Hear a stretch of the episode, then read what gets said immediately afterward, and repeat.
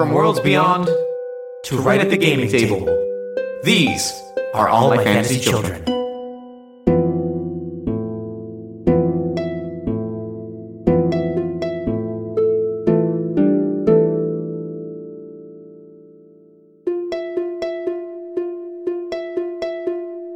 Celeste Silverna and the End of the Ley Lines. Part 7 Flying. We see a train rolling through a tunnel within the mountains of Moon Crescent, heading toward the coast.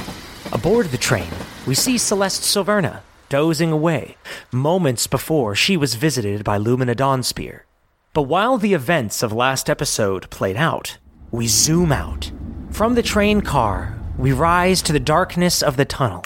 From the tunnel, we fly further higher to the mountains and the various caves and keeps found within it until we are so high that we are in the sky, looking down at this aquamarine mountain range.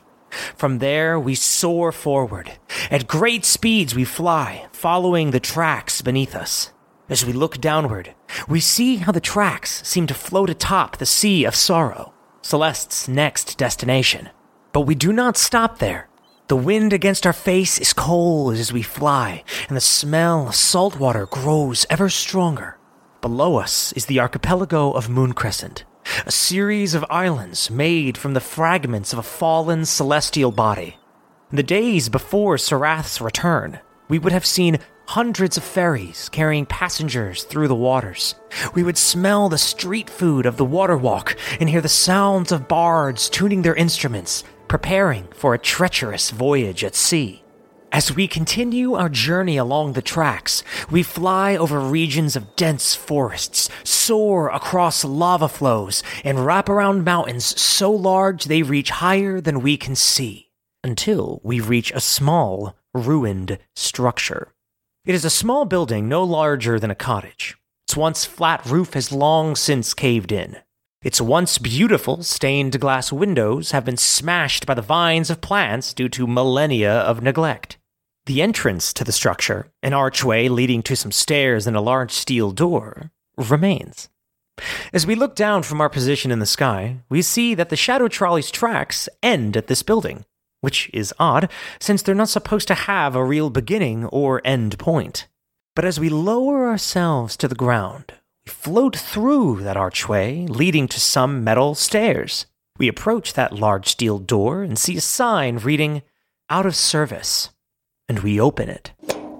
As the door swings open, the lights flicker on. We move down yet another flight of stairs into a large room filled with broken ticket machines, monitors, a booth for an employee to sit in, and turnstiles leading to the next area. We hop the turnstile and head down yet another flight of stairs, these made of thick stone, to a long platform. We can see large signs along the walls that read Hollybrook Station. Although the ticketing room was in complete disarray, this platform is spotless, eerily clean. On the wall are strips of neon lighting, perfectly spaced out about three feet apart from one another. Anywho, we know that this is an out of service station, so we can't just stand on the platform and wait for a train to arrive. So let's use our power of flight to explore just where this train once connected, shall we? As we float down to the tracks, we see the tunnels continue on our left and right. Wait, if it's if it's the end of the line, shouldn't there be a wall at this end and every time the train would arrive here, it would, would simply go back. The train shouldn't keep going. Anyway, moving along, we begin to soar down the tunnel in the direction that the tracks we saw from the sky would be in. Now, that was from the west. South shouldn't be taking us in this direction. Hold, please. As we continue on down the tunnel, the lights on the walls become more distant from one another. 10 feet apart, 20 feet apart, and as our speed increases, the bending of the light makes it hard to concentrate. And as we hurtle faster and further into the darkness, the lights feel like flickering eyes in this intense blackness. We increase our speed. We fly so fast now that the neon strips become a single beam. Behind us is darkness. In front of us is darkness. The air feels heavy. We see nothing but dimming lights along the tunnel walls, but we fly forward. It has to be over soon. We've...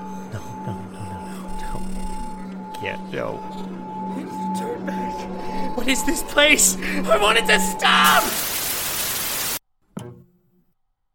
You feel a feeling of weightlessness. You have broken through, departed your material plane. Welcome to the nightmare space, traveler. When your eyes focus, you can make out a shape in the distance. A thin line extending upward is all you can see of it, really. So you fly towards it.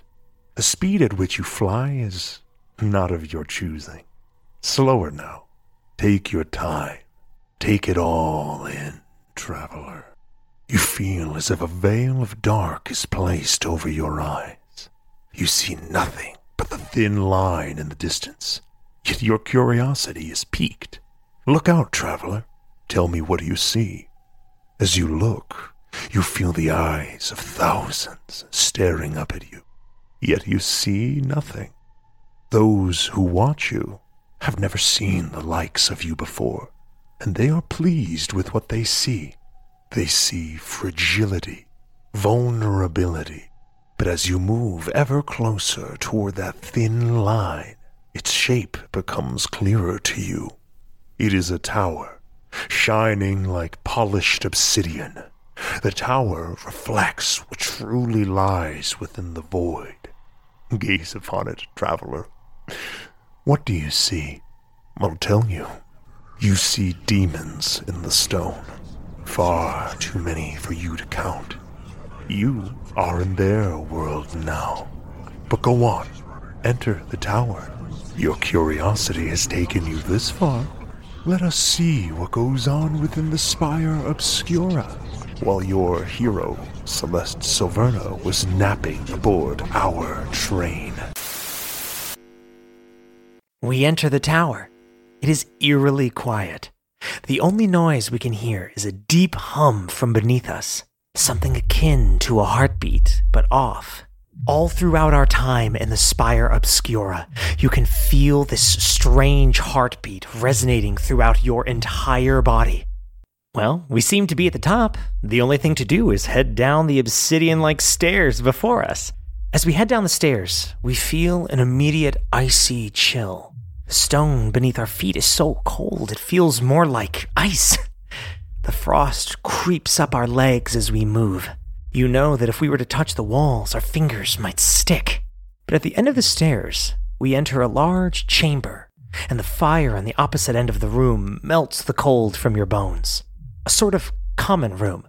There are 20 people milling about. They cannot see us, thankfully. Some are pacing, some box with shadows, some simply sit and stare off into space. It seems as if they're waiting for something. The heartbeat never stops. After some time, one of them breaks the silence. They are a dragon. They stand against the wall closest to the fire, arms folded, one leg crossed in front of the other. Their large and beautiful wings folded neatly behind their back. Atop the dragon's head is a crown bearing two brilliant jewels. Their eyes are fixed to the floor as they speak. If Chariot and Hermit have still not yet returned, that means that they lost to a child. Two others responded, but spoke as one. It does not mean anything, Temperance. Are you scared that our adversary may present a threat to us? To you? The dragon did not respond. Their eyes remained on the floor. If two of the greater arcana cannot handle the child of light, how do you think you would fare alone? The dragon known as Temperance raised their eyes from the floor and said, But if two arcana cannot handle the child of light, what chance would the lovers have? But no, no, I should not speak ill of friends. No, I mustn't speak it. Surely the story of the lovers could not be ended in such an awful way, but would bring me so much pleasure to see. The lovers sharply rose and drew their weapons but were halted at once by a strangely gentle voice. The voice of the one Arcana Dimday. My beloved Arcana, it would seem that Hermit and Chariot have allowed the Lightbringer to escape. We will not dwell on this defeat. Temperance, lovers, the three stood at attention. You are to be dispatched at once to destroy the child and her wand. You are to intercept her at the Sea of Sorrow. Do not fail me as the others have. Temperance and the lovers shared a look of concern before responding in unison. Yes, Lord Dimday. The major arcana know that to speak within the spire obscura presents a risk, but the looks they all shared amongst each other expressed the same feeling discomfort, mistrust, fear. Temperance and the lovers left the large chamber, and we follow behind the former as they head to their room to prepare. Once they arrive at their tiny bunk, they stretch their arms over their head, spread their wings wide, and flop onto their bed. Temperance buries their face in their pillow and lets out a large sigh. Like I said before, to speak within the spire obscura presents a risk. Dimday and his keepers hear and see all. The major arcana aren't even sure if their thoughts are safe, but it's all they have. Hermit and Chariot were defeated by a child. Ridiculous. And if that is to be believed, if Chariot and Hermit were truly defeated, why was he so calm? Why did he seem joyful? Perhaps the rumors are true. That Arcana Dimday is dead, and that foul Chrysalis speaks to us in his voice, sending us to our graves. And now I am to face a child. What the hell are we even doing here anymore? Dimday had once told us that she threatens our goals, but I no longer know what is true and what is not and the others. Images flash in Temperance's mind. I see a train soaring over the sea. I fly alongside it at first, then I watch it disappear into the distance. To my left, the lovers are falling from the sky like autumn leaves. A small girl with rainbow eyes standing in an open train door, aiming a bow of light in my direction. She looks at me with pity on my hands blood. I must have fallen asleep. We can see that Temperance is visibly shaken. It takes them some time to get to their feet and walk over to the door. Leaning on the wall alongside it is a beautiful golden great axe. Temperance reaches for their weapon and stares at their reflection in the axe's cheek. Relax. Calm yourself. It will feel your doubt. I can do this. I can. With trembling hands, they close the door behind them. They exit the Spire Obscura, rendezvous with the lovers, and board the train headed to Fantasy.